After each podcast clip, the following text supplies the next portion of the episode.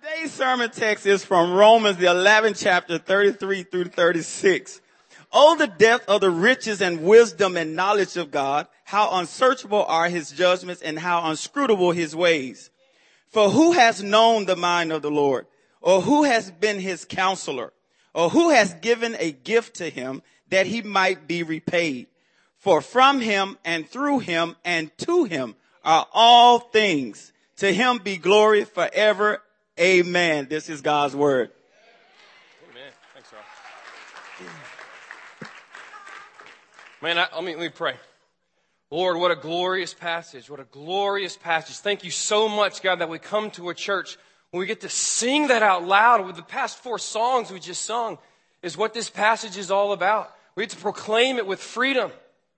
Thank you for that, God. Thank you that it's your breath in our lungs that get to do that.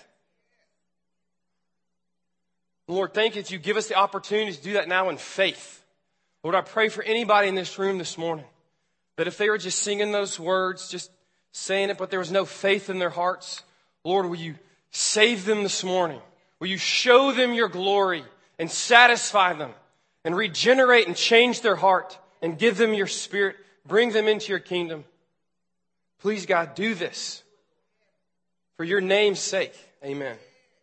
I'm fired up. Woo!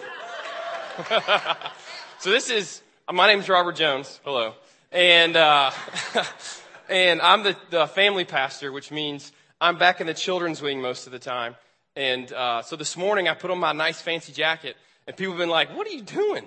Because uh, they're used to seeing me with like kids snot running out off of me from being with the kids all the time. But uh, yeah, thanks. Yeah, I look pretty good. Uh, but uh, yeah, so I'll see if I can stay in this thing. I'm to get so excited preaching this sermon. So my aim this morning is simple. It's to put before you a massive God. Put before your, the, the, the, the, your heart, your eyes, your wills, your taste buds, just to lay it out there and say, This is God. That is what we believe at this church in a massive, global, cosmic, powerful, sovereign God.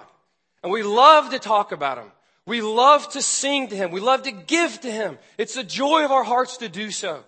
So that's my prayer is that when I preach this morning, it is worship on this stage. It is worship in your hearts. So that when we sing our last song, How Great is Our God, man, it's just worship. It's worship to Him. We need it. You need it. I need it. We need a massive God. Because every day we live trivial lives a lot of the time. What did you do last night? You know? I watched a movie, half of it at least. I was so tired from kid's birthday party yesterday, I was about to fall asleep. But that's, we, we live these lives where we just get so inundated with our life, our world, our issues. And it's understandable. It's understandable. I'm not knocking that, that we're human. But we, we can just go three hours with looking at Facebook. 30, watch 35 YouTube videos in a row. Binge watch some Netflix TV series, seven episodes in a row. We just, we live these lives, do we not? It's so easy.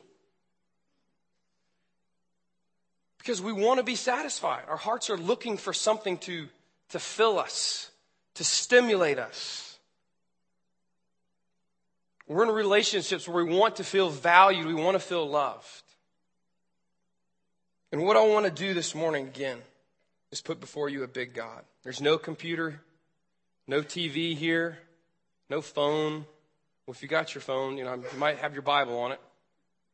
If you're somebody that looks up ESPN scores in the middle of the sermon. Uh, no judgment. I've done it. Uh, no offense, Chris.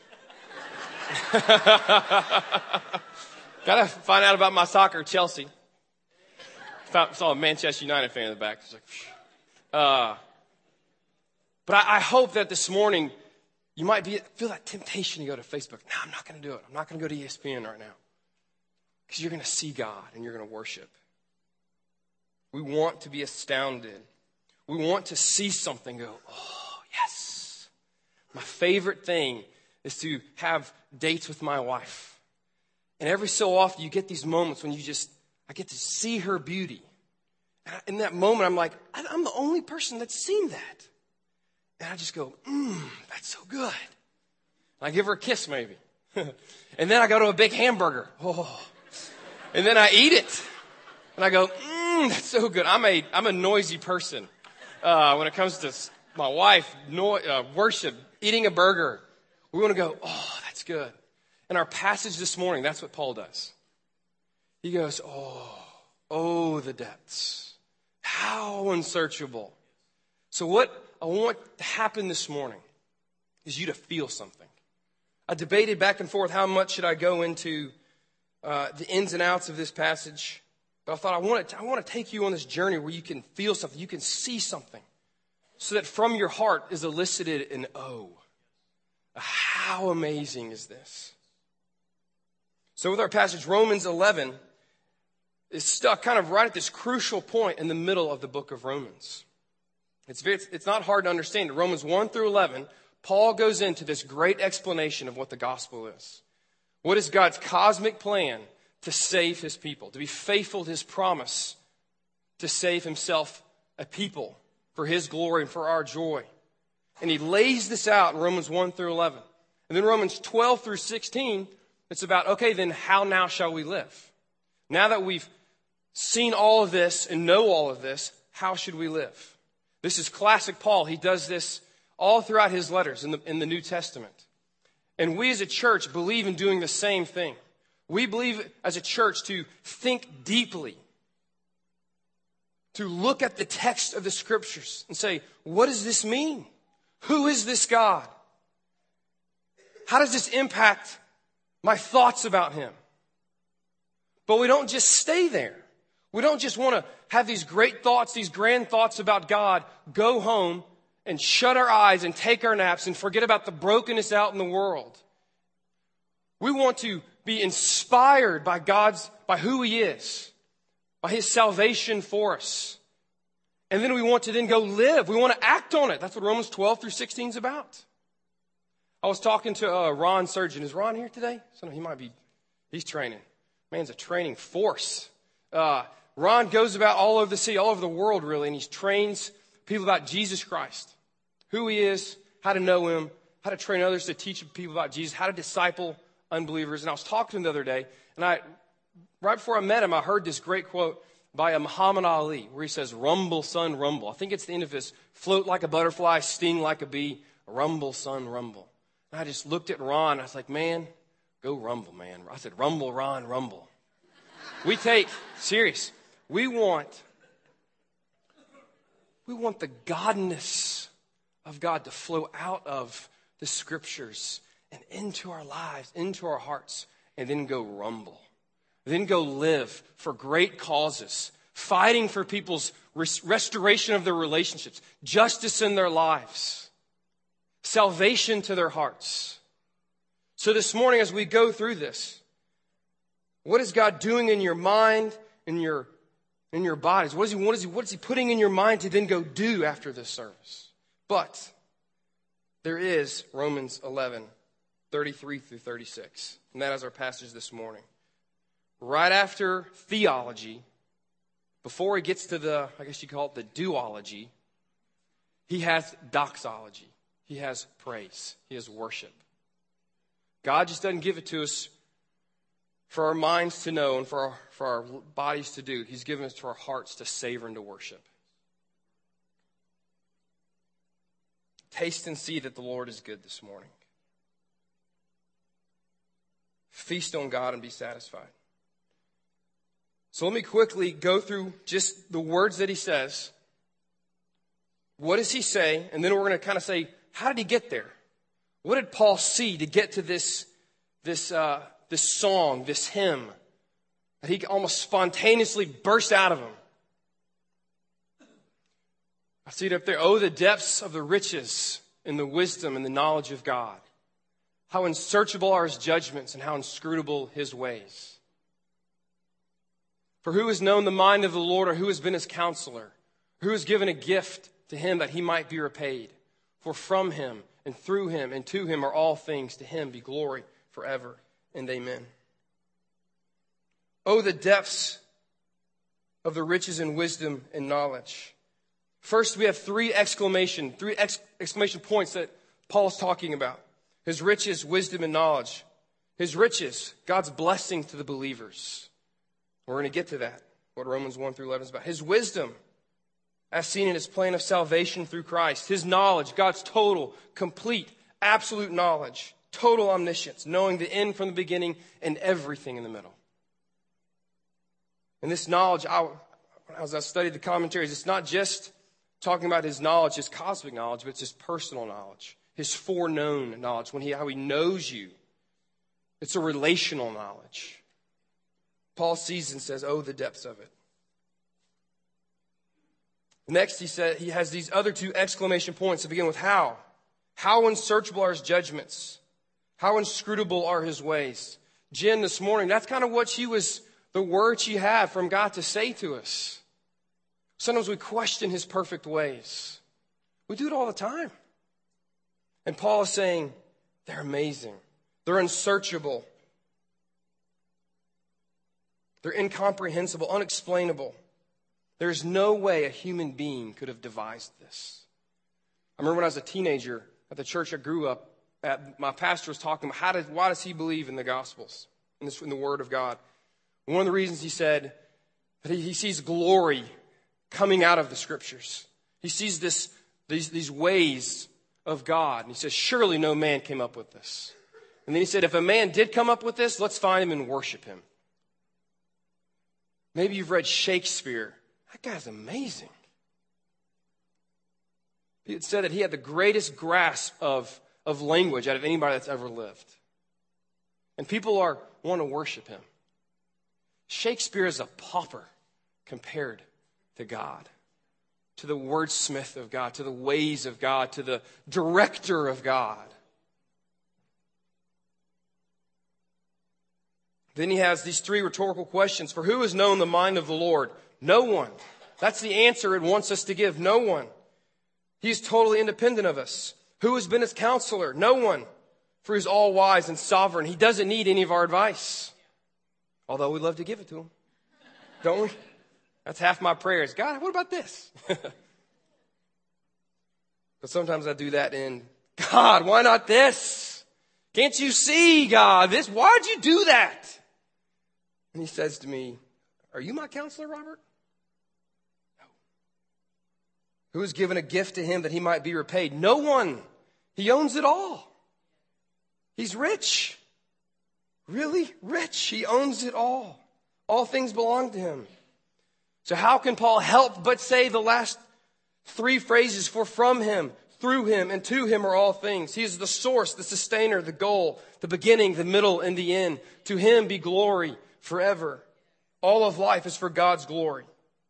What a beautiful, God centered song. This church is a God centered church. It is not man centered. And it's hard to be that sometimes because we are so radically self centered. So, what led Paul to say this? These, these, this great hymn. What did Paul see? He saw a big God and a glorious plan of redemption through Jesus Christ. Paul saw a big God and a glorious plan of redemption. I think, as we, as we, I don't think, I know, from when you look at these passages, you know that he's quoting Isaiah 40. So if you have your Bibles, go to Isaiah 40, and mine's right down there because I forgot to bring it up.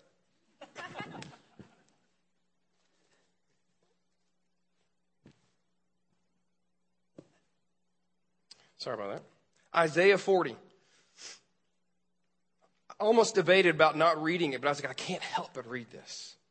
Surely this is my top five favorite passages in the whole Bible. If you have not ever, ever laid eyes on this before, ooh, this is a juicy burger. This is a juicy burger with applewood smoked bacon, cheddar cheese, some special sauce. Ooh, this is good, man. Just gonna feast on this. I know. Make you hungry, We're all going to burger, eat burgers after this. No, we're not, because we're all feasted and satisfied on God. So we're all going to fast for the next two weeks. I'm joking. I'm joking. So I, I, can just imagine. Use your imaginations. Can you imagine Paul? He had the scriptures. He knew the Old Testament scriptures backwards and forth. He knew it. Can't you imagine him just soaking in Isaiah? My wife has been in Isaiah for the past year studying it. And she, every time she gets done with it, she's like, oh, this is amazing. That's what Paul did. He just soaked in it. You can just imagine, maybe this is a long letter, the book of Romans, 16 chapters. Maybe paused right after Romans 11, he read Isaiah 40. And it just flowed out of him when he quoted it. Let's read Isaiah 40. the context, real quick, is the prophet Isaiah is writing to uh, his people, God's people, Israelites that are in exile. They've been kicked out of the land as God's judgment toward them. They're in exile, and they're wondering, where is God? Where is He? I thought God promised us that land. I thought God promised you to overcome all of our enemies. And they're, they're sad, they're brokenhearted. And this is what the prophet Isaiah is, is going to say to them while they're in exile. Verse 1 Comfort, comfort my people, says your God. This is long, by the way, but just enjoy it. Speak tenderly to Jerusalem and cry to her that her warfare is ended, that her iniquity is pardoned, that she has received from the Lord's hand double for all her sins. A voice cries, In the wilderness, prepare the way of the Lord. Make straight in the desert a highway for our God. Every valley shall be lifted up, and every mountain and hill be made low. The uneven ground shall become level, and the rough places a plain. And the glory of the Lord shall be revealed and all the flesh shall see it together, for the mouth of the Lord has spoken. A voice says, Cry. And I said, What shall I cry? All flesh is grass, and all its beauty is like the flower of the field. The grass withers, the flower fades, when the breath of the Lord blows on it. Surely the people are grass. The grass withers, the flower fades, but the word of our God will stand forever. He's going to be faithful to his words, what he's saying. Go up on a, on a high mountain, O Zion, herald of good news. Lift up your voice with strength. O Jerusalem, herald of good news, lift it up, fear not. Say to the cities of Judah, behold your God. Behold, the Lord God comes with might. With his arm rules for him. Behold, his reward is with him and his recompense before him. Oh, but he will tend his flock like a shepherd. He will gather the lambs in his arms. He will carry them in his bosom and gently lead those who are with young. Who has measured the waters in the hollows of his hand and marked off the heavens with a span, enclosed the dust of the earth in a measure, and weighed the mountains in his scales and the hills in a balance? Who has measured the Spirit of the Lord? Or what man shows him his counsel? That's, that's what Paul's saying. Whom did he consult and whom did, and who made him understand? Who taught him the path of justice and taught him knowledge and showed him the way of understanding? Behold, the nations are like a drop from a bucket and are accounted as dust on the scales. Behold, he takes up the coastlands like fine dust. Lebanon will not suffice for fuel, nor are its beasts enough for a burnt offering. All the nations are before him as nothing. They are accounted by him as less than nothing in emptiness. That's a God centered verse, is it not? To whom then will you liken God, or what likeness compare with him? An idol, a crafts, an idol, a craftsman cast it, and a goldsmith overlays it with gold and casts for it silver chains. He who is too impoverished for an offering chooses wood that will not rot. He seeks out a skillful craftsman to set up an idol that will not move. Do you not know? Do you not hear? Has it not been told you from the beginning? Have you not understood from the foundations of the earth? It is he who sits above the circle of the earth, and its inhabitants are like grasshoppers who stretches out the heavens like a curtain and spreads them like a tent to dwell in, who brings princes to nothing and makes the rulers of the earth as emptiness. Scarcely are they planted, scarcely sown, scarcely has their stem taken root in the earth when he blows on them and they wither. And the tempest carries them off like stubble. to whom then will you compare me that I should be like him, says the Holy One? Lift up your eyes on high and see. Who created these? Who brings out their starry host by number, calling them all by name, by the greatness of his might, because he is strong in power, and not one of them is missing? Why do you say, O Jacob, then, and speak, O Israel, that my way is hidden from the Lord, and my right is disregarded by my God? Have you not known? Have you not heard? The Lord is the everlasting God, the creator of the ends of the earth. He does not faint or grow weary. His understanding is unsearchable. He gives power to the faint, and to him who has no might, he increases strength. Even youth shall faint and be weary, and young men shall fall exhausted. But they who wait for the Lord shall renew their strength. They shall mount up with wings like eagles. They shall run and not be weary. They shall walk and not be faint. Boom. That might have been long to you, but no apologies. Whew. Rumble. Read that and go out and rumble. You go find somebody that's, that's brokenhearted and you go show them a massive picture of God. Say, look up at the stars. Do it at nighttime. Take them, look at the stars. I believe in a God that knows them all by name and has them by hand. And then say, oh, but he's a personal God. He knows you. He knows you and he will carry you like a father, like a shepherd carries a sheep. What a God. What a God. And this is what Paul, Paul was reading.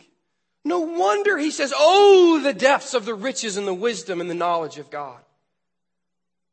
Who can fathom this? How unsearchable, how inscrutable are his ways? Who can repay him? The God that owns everything. It's just flowing out of Paul. That's what it's meant to do, to flow out of us.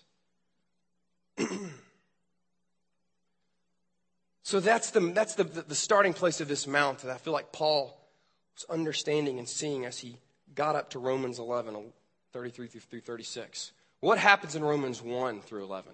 Now, I'm going to do this quick, so don't worry. I'm not going to try to be here for two hours and try to summarize all of this perfectly. But let me just give you some of the highlights. Imagine again that we're walking up this mountain. Okay, I, I, I came across uh, Martin Luther King Jr.'s uh, I've been to the mountaintop speech. Have you ever read that or listened to it? It breathes fire in your bones because that man saw the glory of God. He just didn't see a reconciled America. He saw a reconciled world. He said, I've, I've seen the glory of the Lord. And that's why he wasn't afraid of no man because he had a massive picture of God that just captured his soul, captured his will, captured his emotions, and he moved out in strength. So imagine us walking up this mountain. We call it the mountain of glory. And we're going to stop along the way and we're going to overlook these scenic views, these scenic images of what Paul's saying in Romans 1 through 11. Again, to see why, why does he get to the, oh, the depths? And this is what Chris and Ron have been going through over the past few weeks. I encourage you to go back and listen to those sermons. Oh, man. The first, where does he start? Paul starts with creation. After he talks about, hey, I'm, I'm not ashamed of this gospel. Let me lay it out for you. He starts with creation. That God created the heavens and the earth. And Paul says that by them, by looking at them, you see his eternal power and divine nature. They're on display for all of us to see. Anybody that's ever lived. That there's something inside of us that surely that wasn't just by happenstance. This is God's glory in creation. He is the creator. From him all things come, including man and woman. So that's the first scenic image. Picture that. When was the last time you looked up in the sky at a sunset, at the clouds, at the beautiful spring flowers that are bursting forth and giving us all allergies? That's why my voice is gone. But it's beautiful. If it was ugly, man, I'd be a real complainer. But thankfully, it's beautiful. It's beautiful. When's the last time you looked at the veins on your hand and said, What in the world? You know, just like, I mean, like your brain just communicates. What's the last time you looked at somebody's eyeball? Did you just look at it? We'll do that after the service. We'll have stare time at each other. so I'll do it. Just get real close. And you can see a galaxy almost in their eyeballs. It's amazing. When's the last time you went in to your, to your child's room at night when they're, when they're sleeping? Your spouse, and you just look at their chest going up and down, up and down, up and down. Bump them, bump them, bump them, bump them. Oh, the glory of God. Behold the glory of God. That's the first scene. But the second scene is the depravity of man. That God, that, that humans, us, us, we have seen this glory. We go, eh, no thanks. This is what Chris really poignantly talked about last week. We see the glory of God and we exchange it. We look at someone else and we say, I'm going to worship that person. As it says in Isaiah, we create idols. How stupid is that? How stupid are we? We create these idols. I, i think I've. Conf- I, we look at trucks. We look at clothes. And we worship these things. We've exchanged the glory of God for stuff that He created, things that are meant to be a blessing in our lives that we have warped. So, because of this sin, God says no one is righteous. Jew and Gentile, they've all broken the law. The law that's been revealed through the heavens, the, law in their hearts, or the law that God gave the Israelite nation. They've broken it. No one is righteous, no, not one. All have fallen short of the glory of God. and because of that, this world is thorny. So imagine we're going up this mountain. It's got thorns. It hurts. It's going to hurt us. We're going to have bruises. We're going to go up this mountain, but it, it's fallen for now. So imagine looking over and you see the wars of man. You see thunder clouds. That's the scene you see in this, this scenic overview. It's a hard view. But Paul doesn't stop there. He goes up through the clouds. And we get to Romans chapter 3, the middle of chapter 3. If man can't save himself by being good, because he's fallen, he's depraved, what is going to happen? How can we be saved? Romans 3. Go to Romans 3. In the first sermon I ever preached here, I talked about the big butts of God. How I like the big butts of God. This is the biggest butt of all of them. Romans 3.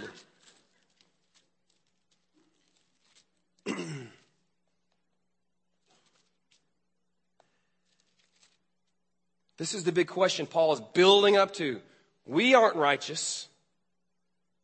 We are sinful. God's wrath has to be, has to come upon us, has to punish us. How do we escape the wrath of God? How are we made right before Him? Verse, let's read verse 20. Start there. For by works of the law, no human being will be justified in his sight, since through the law comes knowledge of sin. But now the righteousness of God has been made manifest apart from the law.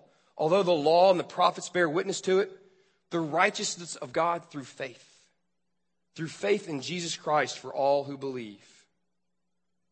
For there is no distinction, for all have sinned and fall short of the glory of God, and are justified by his grace as a gift through the redemption that is in Christ Jesus, whom God put forward as a propitiation by his blood to be received by faith.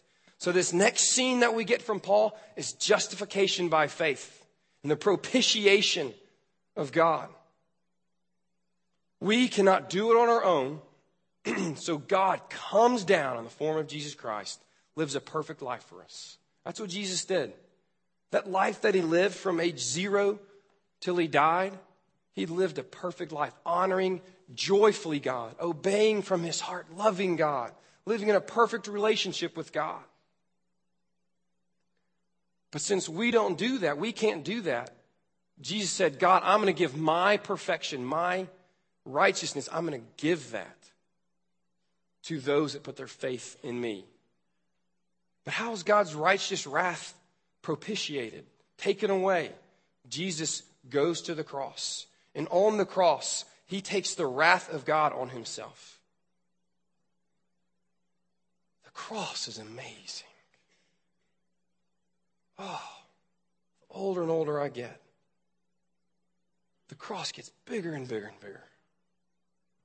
It swallows up more brokenness and more sin than I've ever imagined. You think you might be a big sinner? Psh, the cross swallows it up like it was a drop in the, in the ocean. The cross is massive. When Jesus died on the cross, it was, a, oh, it was amazing. If you put your faith in Jesus Christ, your sin is swallowed up in the cross. It is taken away. you are justified before God. So, what is this next scene that we see? If we're going up the mountain, we look over, what's the scene we see? It's like a courtroom. We see a holy, righteous judge, a good judge, and there's a, there's a sinner that's being prosecuted. He says, I should declare you guilty before me. But the sinner points to a bloody cross in the, in the courtroom. It's a bloody scene. He says, Look at the cross, judge. And the judge says, Not guilty. Clean. Oh, it's a beautiful scene, a beautiful, bloody scene. So Paul keeps going on up. I got to run a little faster up this mountain. the next thing that we see, chapter 5, reconciliation. This is the great reason God saved us. God just doesn't say not guilty and leaves us be off to float off in space somewhere. He takes away our sins so he can bring us to himself. That's the whole point of everything. That's what heaven's about. That's what Chris talked about. He gave us that beautiful picture of God coming down to a restored, renewed earth and making his dwelling place with us. We get to be with God. He said this morning when he was doing communion, we see Jesus. That is reconciliation. So if you look over to this, over the mountain, you see the scene. You see two people that are being restored, that are being reconciled. It's a hug. It's a beautiful scene, which leads us to the next one. Romans 8, Paul talks about adoption. This might be my favorite. This might be my favorite. It might be yours too. That Paul says we're not only forgiven in Christ, we're not only reconciled in Christ, but we've been adopted through Christ and now through the Spirit that Christ gives us. God has made us his child. He's brought us into his family. So when we see God, yes, He's powerful and cosmic and sovereign, but we see a dad. What was your dad like? What is your dad like? And that, the results of that question are going to be, are going to vary from on the massive spectrum in this room. No matter what the answer is to that question, through faith in Christ, you have an amazing, good powerful, sovereign dad. We might not understand him.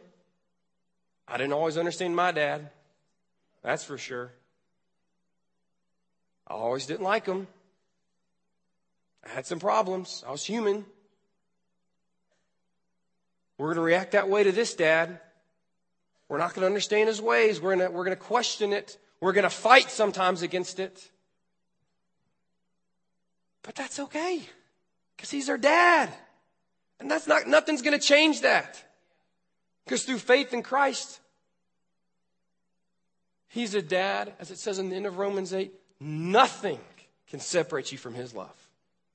Nothing you can do, nothing anybody else can do to you, no height nor depth, nothing in all creation, nothing in the past, nothing in the present, nothing in the future can separate you from the love of God through Jesus Christ. What a beautiful scene. So let's, we're going up the mountain. It's getting glorious. You look over, what do you see? You see the judge that's in the courtroom. He steps off behind his bench. He goes to the sinner and says, You're my son now. And he picks him up and he takes him home and he gives him everything. And he's a rich dad and has glorious blessings to give his son and his daughter. What a glorious scene. But we keep climbing. We're going to have to run past redemption regeneration, sanctification, glorification. I'm sorry. Whew, it's too good. But let's get to the Holy Spirit. This is what Ron talked about a few weeks ago. That through faith in Christ, God gives us his very spirit. Apart from Christ, we, we try to obey God, we may try to honor him, we try to do these good things, but apart from God, we can't do it. and our actions won't please God. But He gives us the Holy Spirit to come live within inside of us. And then we become, we have the, we're freed from sin. We have the power to, to love God. Through the Spirit, God gives us affections for Him that just begin to bubble up. As Ron said, that the Spirit, God calls us to fly, to obey Him, but without the Spirit, we just, we can't do it. The Spirit is what gives us wings to fly. So imagine the scene you're looking over. What do you see? What are you seeing? You see, I see an eagle. Oh, we just read in Isaiah 40. He will mount us up on wings like eagles, and we're just cruising on top of an eagle. Like in Lord of the Rings, Return of the King. Man, whoo, that was an awesome last scene. Frodo's just flying on this eagle, you know? He's all bruised and bloodied, and you're like, oh my gosh, this has been so long. And he's finally saved, and he's flying on an eagle. Whew. Through the Holy Spirit, you are flying. You might not feel it, but that power's inside of you. Through faith in Jesus Christ, that power's inside of you. And you can obey. Oh, the Holy Spirit is amazing. Ooh. We finally get to Romans 9 through 11. And there's no way I'm going to be able to cover all the complexities and the intricacies and the craziness of Romans 9 through 11. But I'll say this. What Paul saw when he was dealing with Romans 9 through 11 was kind of the, the cosmic redemptive plan.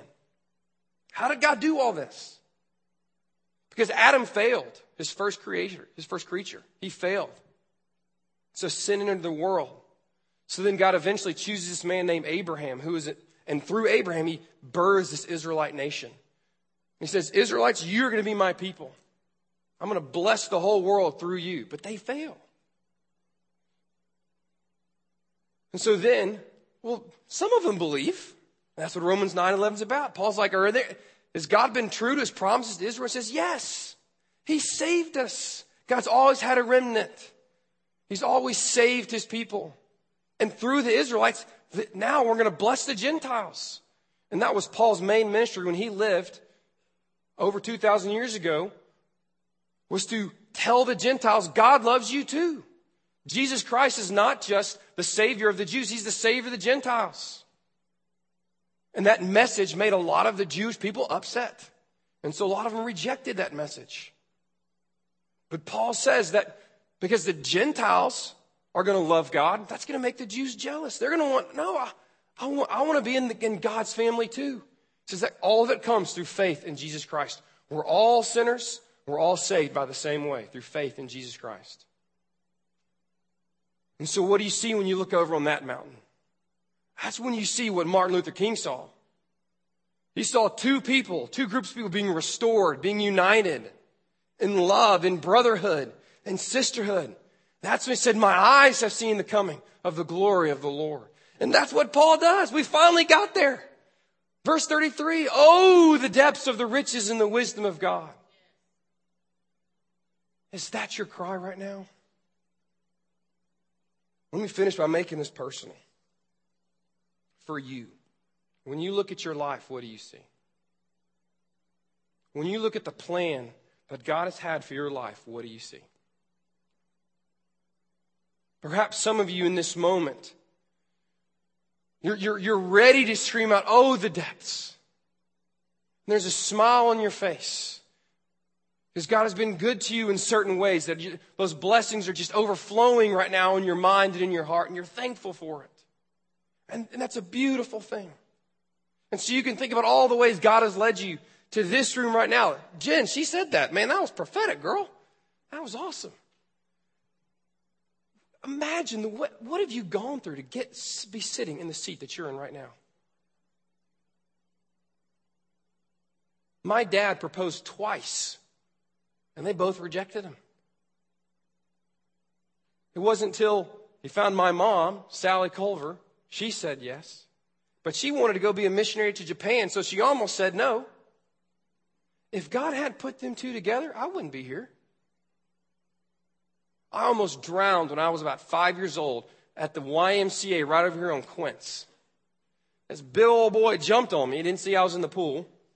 My brother pulled me out. His name, I know his name. I remember his name. My brother pulled me out from that. I would, I would not be here if my brother didn't save my life.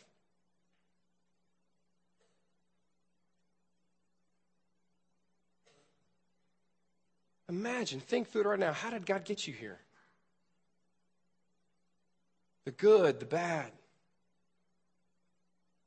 His ways are inscrutable, His ways are perfect. And as I was preparing and praying over this message, I just felt that for maybe just one of you, I don't know, maybe that your entire life has been leading to this moment. This moment that when you've surveyed God, you said, no, or you don't understand it, or you, I don't know. But in this moment, you see that God has a plan for you to be saved, to experience true and lasting and perfect joy forever with Him. That is what God wants for you your total, complete, and forever happiness in Him. And He has made a way through Jesus Christ. So maybe for some of you, it's been when you think about that road, that path, that mountain path, it's been hard. You've been scratched by a lot of thorns. If you read Paul's life, so was he. I can only imagine that there was moments that he worshiped God with a raised hand and a smile on his face. But surely, as he talks about in his letters, there were moments when he had a, a raised hand, but there were tears going down his eyes and he was on his knees. And maybe when we sing our song tonight, that is your heart, that is your position before God. Is God, I, I might not understand you, your ways are higher than my ways. Your thoughts are higher than my thoughts. But God, I see a beauty that I can't deny. So I will bend my knee and worship you. Oh, do that. He is worthy of your worship. Let me pray for us. Dear God, you are beautiful. You are great. You're worthy of our praise.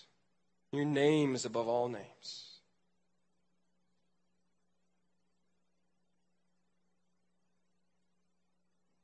Surely you are a great God. Give us eyes to see and treasure and worship and savor it and love others. In Jesus' name, amen.